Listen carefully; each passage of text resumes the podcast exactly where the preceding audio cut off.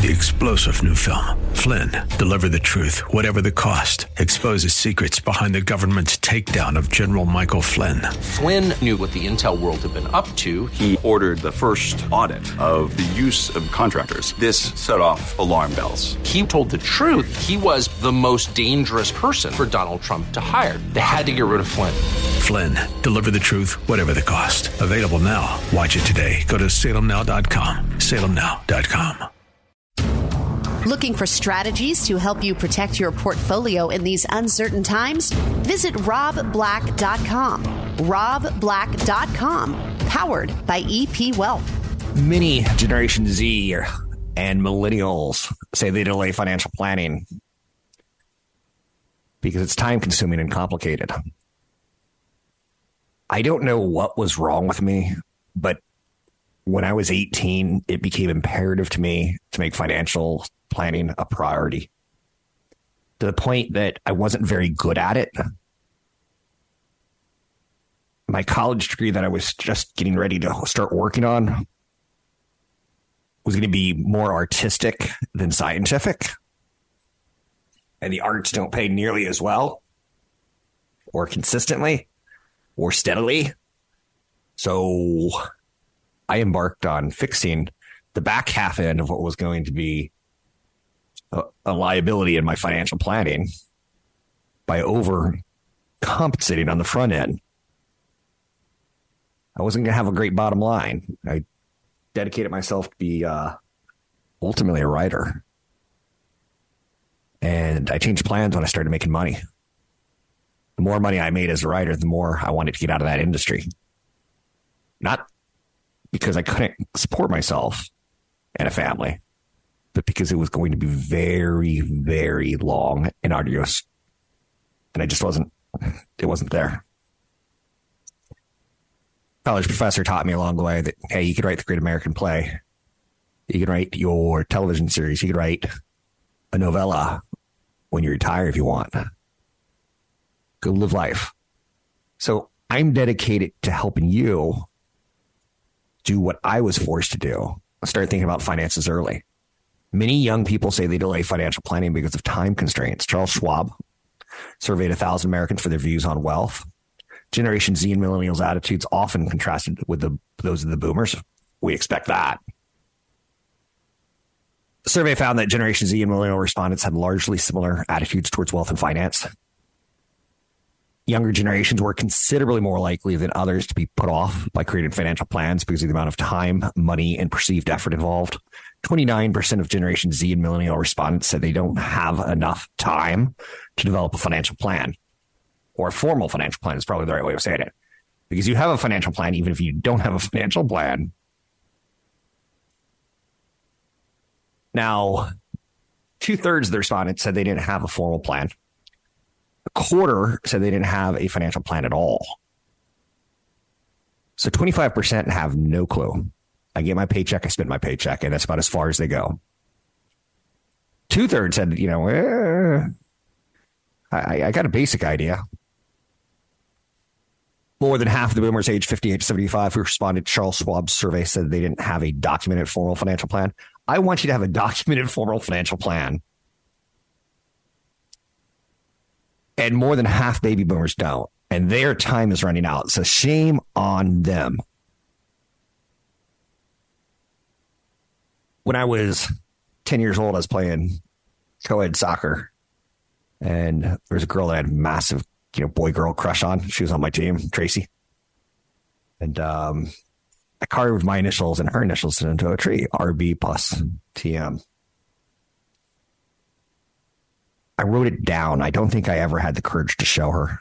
I don't think I ever showed it to anyone. I don't think you could even notice it. But writing it down made it true. That's what you have to do in this scenario. Younger generations appear to place more value on wealth, which is weird because they don't take the time to develop a wealth plan. Throwing that down there for you. So let's talk about maybe next segment, I'll go over things to do in your 20s. It's a pretty common list. I do it on a regular basis, but I think it helps. Let's talk about the current stock market rally. how do you approach the market when things are conf- not confusing, but when you have questions? Should I invest in tech? Should I invest in small cap? Is the market going to broaden out? Is the market going to pull back? Stock's been on fire in the last few months. Strategists say it can continue. The S&P 500 is up 15% since March 13th. Thanks to a slew of stronger than expected corporate earnings. The labor market is strong and the economy isn't weakening. Lower inflation has also been a tailwind since it allowed the Federal Reserve to pause interest rates that were hurting banks. The doubt about stocks right now is a telltale sign that people don't believe the rally can continue. And yet strategists say it can. It's called an unloved market. We're using terms like the S&P 5 instead of the S&P 500 because five stocks are really leading the charge. Fundamentals were kind of the spark and the kindling that kept it going uh, while we figure out new positioning. The first five months of the year, seven stocks counted for all the S&P 500's year-to-date returns. But the weak market breadth has gotten broader in June as the market's momentum lures investors back. Some people are taking profits from the big five the Amazons, the Apples, the Googles, the Microsoft, the Nvidias, and they're putting it back into smaller cap stocks or lower valuation stocks. That's what the broadening is happening. I noticed last month my 401k, which is widely diversified, versus my stock portfolio, which is heavily concentrated. Percentage wise, my 401k did best in the month of June over the individual stocks because the breadth of the market rewarded the widely diversified. What happened in 2023 is a big technology focus for the first half, particularly AI. There's a very late 1990s feel to the acceleration of the upside. The trend has been undeniably positive. I told you last year buy shares of NVIDIA. It goes down 40 to 50% from its high. That's when you buy the big tech companies, when you can, not when you have to. My work shows that the strong start of the calendar year historically has rarely led to declines in the back half. So, where would I invest now? I would invest in small and mid cap companies, uh, ETFs, indexes. If you want to limit downside, if you want to limit upside, you go with the tech companies. But I, I want to limit downside right now. Tech stocks are still worth investing in. I'd wait for a pullback. One. Not not on them all, but on the names like Apple and Nvidia. Um, what else would I go after? I like healthcare stocks because they offer defensiveness and a combination of reasonable valuations and solid growth as the population continues to age. Industrials, despite their economic sensitivity, since they can benefit from long term catalysts like investments in clean energy. Consumer staples, um, I like, 30. but they tend to struggle in markets like this, as do utilities. I'm not a big utility investor, but if I had to own a Coca Cola or McDonald's, I want to I want to fight it. I know you're calling McDonald's a staple. Anyway, big event coming up Sunday. Portfolio review and a couple beers with me in San Carlos. You can learn more about the event Sunday at robblackshow.com. Join Rob Black in San Carlos Sunday, June 25th for Pints and Portfolios, a less formal event at a local watering hole for those close to retirement with 500,000 or more in investable assets. Drop by Sunday afternoon from 1 to 4 for a little sunshine, some financial chit chat, and a complimentary portfolio review or financial snapshot from Ryan Ignacio, CFP from EP Wealth Advisors. Whether you're on the road to retirement or already there, this financial snapshot can provide you with a second opinion analysis of where you are and highlight areas for improvement and opportunities for growth. Go to robblackshow.com and click the events tab. Find Pints and Portfolios and click to register. He'll answer a few simple questions about your situation, and your confirmation email will provide all the details on the event and how to schedule your portfolio review. Space is limited and registration is required, so go to robblackshow.com today. That's robblackshow.com. I'm Rob Black, talking all things financial money investing and more. One of the more interesting articles I ever read in the New York Times.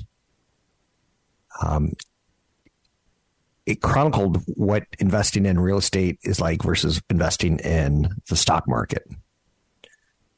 And it showed 30 year history if you had bought a home with $20,000 down in San Francisco, in San Diego, in LA, Chicago, New York, in big metropolitan areas, and held it for 30 years versus using that same deposit money, put in the stock market, using the same amount of mortgage payment, put in the stock market. Which one would be better?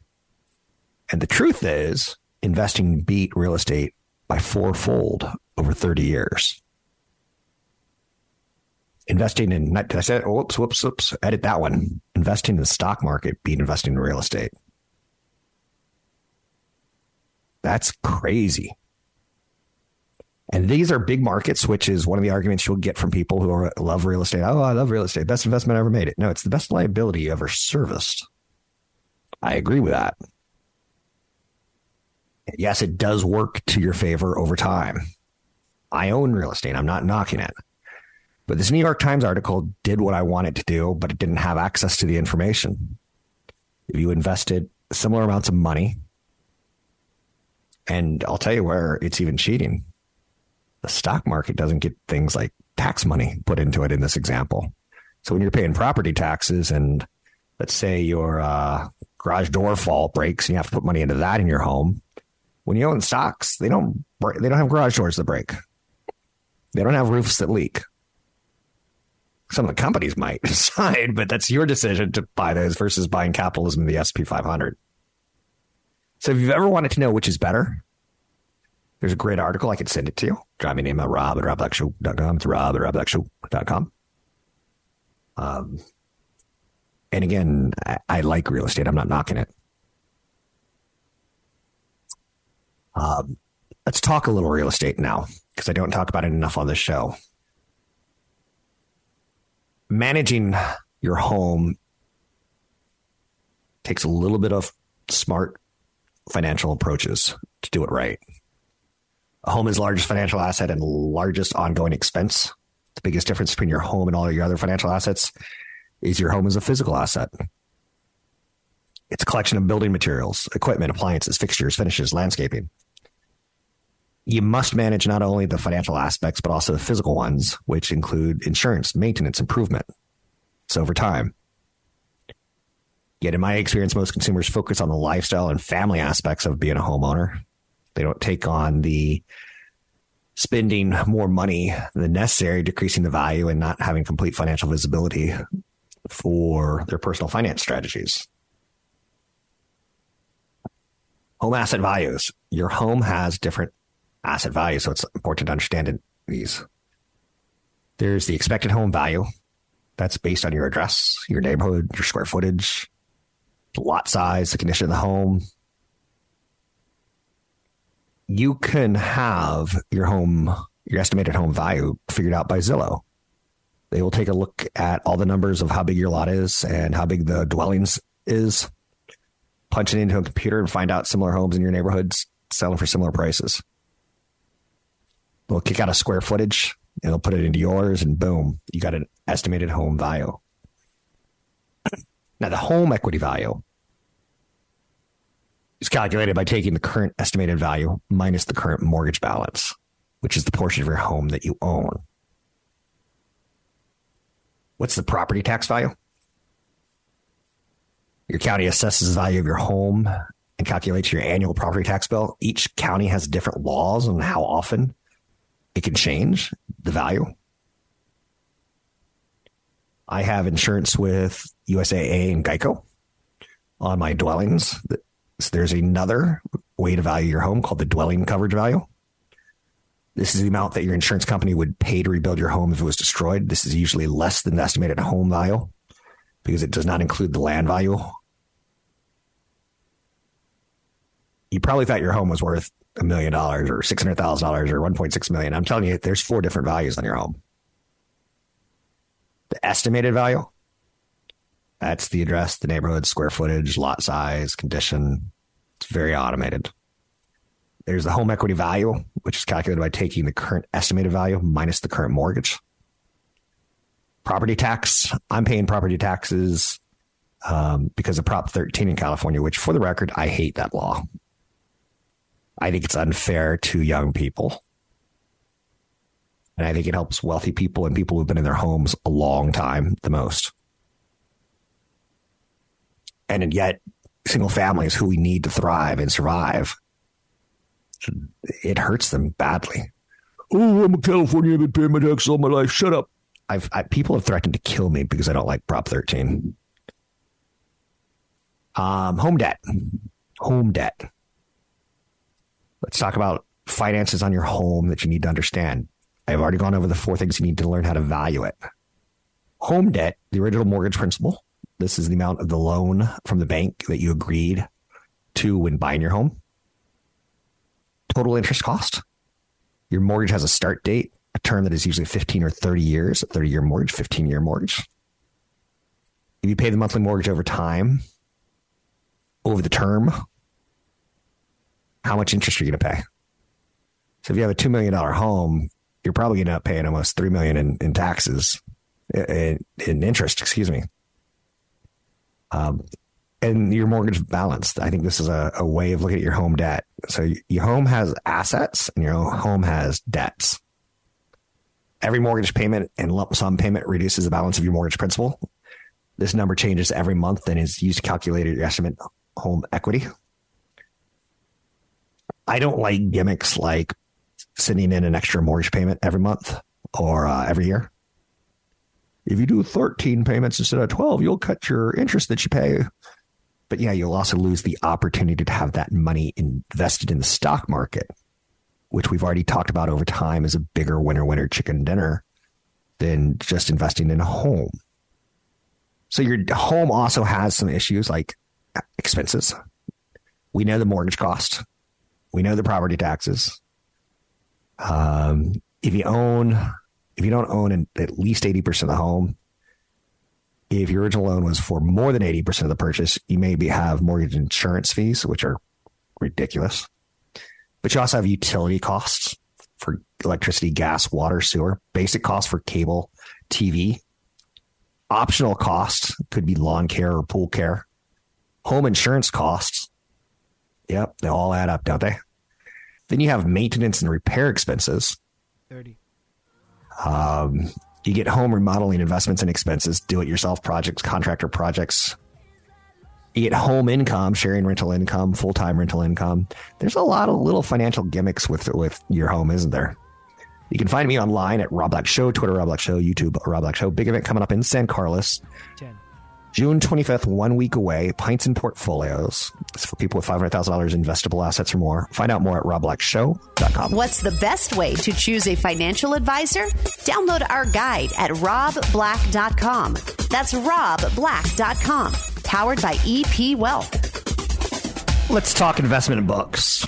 No, let's talk books, and then we're going to talk investment books let's talk personal financial tip that you won't really ever see coming from me all too often on this show.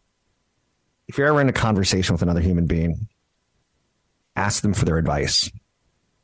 It's a way of looking intelligent when you're not. It's a way of looking intelligent when you are. So when I waited tables during my college years, I would always ask, what's your favorite book? Whether I was on a first date with a lady or whether I was a, a new employee that was training me or something along those lines, right? What's your favorite book? It's a dumb question. And then you get into why. Um, and I think that's where the magic is. I've read Homer. the Iliad and the Odyssey. I've read The Art of War. I've read The Arabian Nights, Divine Comedy, The Canterbury Tales by Chaucer, Aesop's Fables.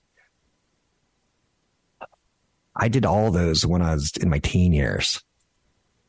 Romeo and Juliet, Hamlet, Don Quixote, Macbeth, Paradise Lost, Robinson Crusoe, Gulliver's Travels. I really like Gulliver's Travels. The land of tiny people, a land of giants, a flying island, even a land with talking horses. That's one that I just couldn't get that image out of my head. Weren't they called the Winnies? I don't even know why I still remember that. That's bizarre. Um, one of my favorites to tell people to read is Grimm's fairy tales. They're dark. Cinderella, Rapunzel, Rumpelstiltskin, Snow White, Swiss Family Robinson, Frankenstein, where Mary Shelley taught me um, that if you create something, you're responsible for it. That's what Frankenstein was all about. Grieving his mother, young ambitious scientist Victor Frankenstein. He was grieving his mother. He conducted a series of unorthodox tests to create life and ends up creating a feet, creature eight feet tall. Horrified by his own creation, he spends the rest of his life haunted. Um, if you have children, you have to read Frankenstein because you are their god um, on a lot of levels. Don't get mad at me, religious people. I didn't mean that completely. I, I know there's another God. Edgar Allan Poe.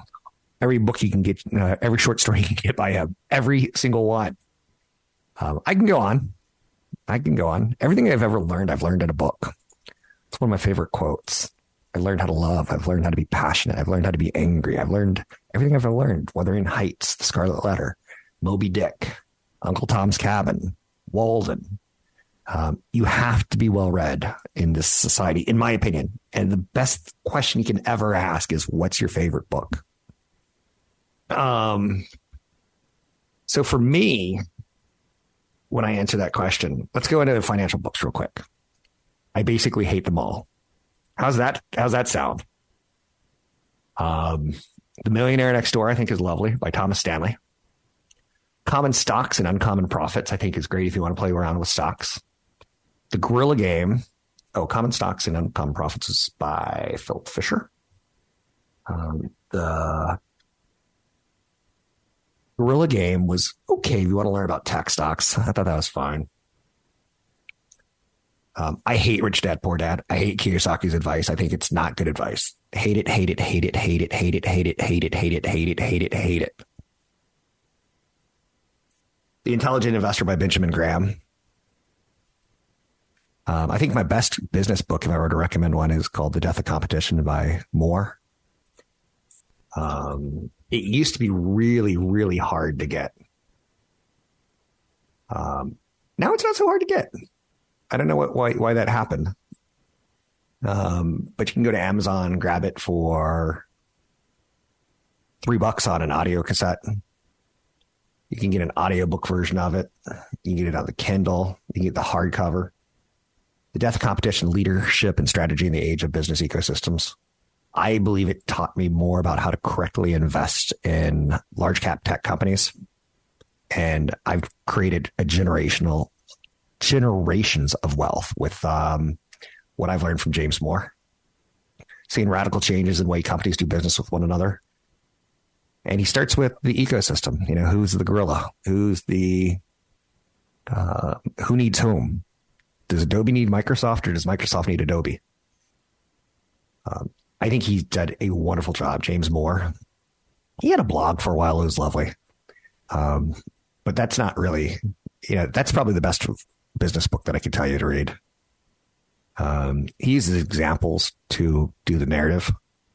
Uh, I'm talking about IBM and Microsoft and Kmart and Walmart so he compares companies and shows you why Walmart won, why Microsoft and Intel did what IBM didn't want to do make the semiconductors and make the software operating system.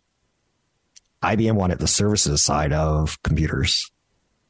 And they, they could have made the computers themselves, but they wanted Microsoft to the operating system and basically made Bill Gates the richest man in the world by doing that. Wow, right? You with me? Okay. So my favorite book, if you were to ask me, is called The Deptford Trilogy. It's incredibly slow. It's three books: Fifth Business, The Manticore, and The World of Wonders. Um, it all three re- revolve around one event, which was a young boy throwing a snowball at another, hitting a pregnant woman instead, who goes into premature labor. It explores long term effects of these events on all the characters.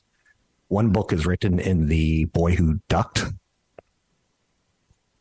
One book is written from the perspective of the son of the boy who threw the snowball with a rock in it. And the other book is The Manticore is written about the child who came out early. It's pretty fascinating stuff and how their lives intertwine. Um, it's really, really, really, really slow. And it's all about Canadian life. 30. But it's, it is my favorite book. What's yours? Drop me a email, rob at robblackshow.com. It's rob at robblackshow.com. Come out to the big event in San Carlos one week from today, or less than one week from today, June 25th uh, in San Carlos to learn about the location. It's a brewery. You can sign up for the event at robblackshow.com. It's pints and portfolios. I'll review your portfolio and I'll even buy you a beer.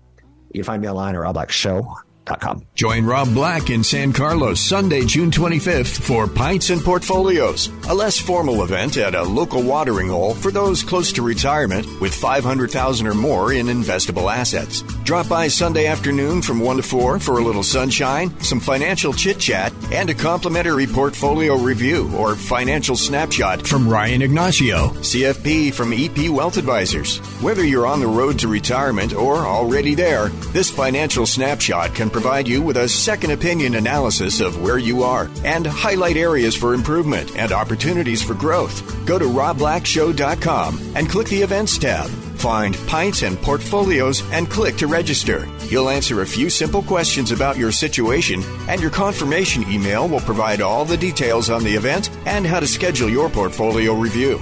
Space is limited and registration is required, so go to robblackshow.com today. That's robblackshow.com. Three star general Michael J. Flynn, head of the Pentagon Intelligence Agency, knew all the government's dirty secrets. He was one of the most respected generals in the military. Flynn knew what the intel world had been up to, he understood its funding. He ordered the first audit of the use of contractors. This set off alarm bells.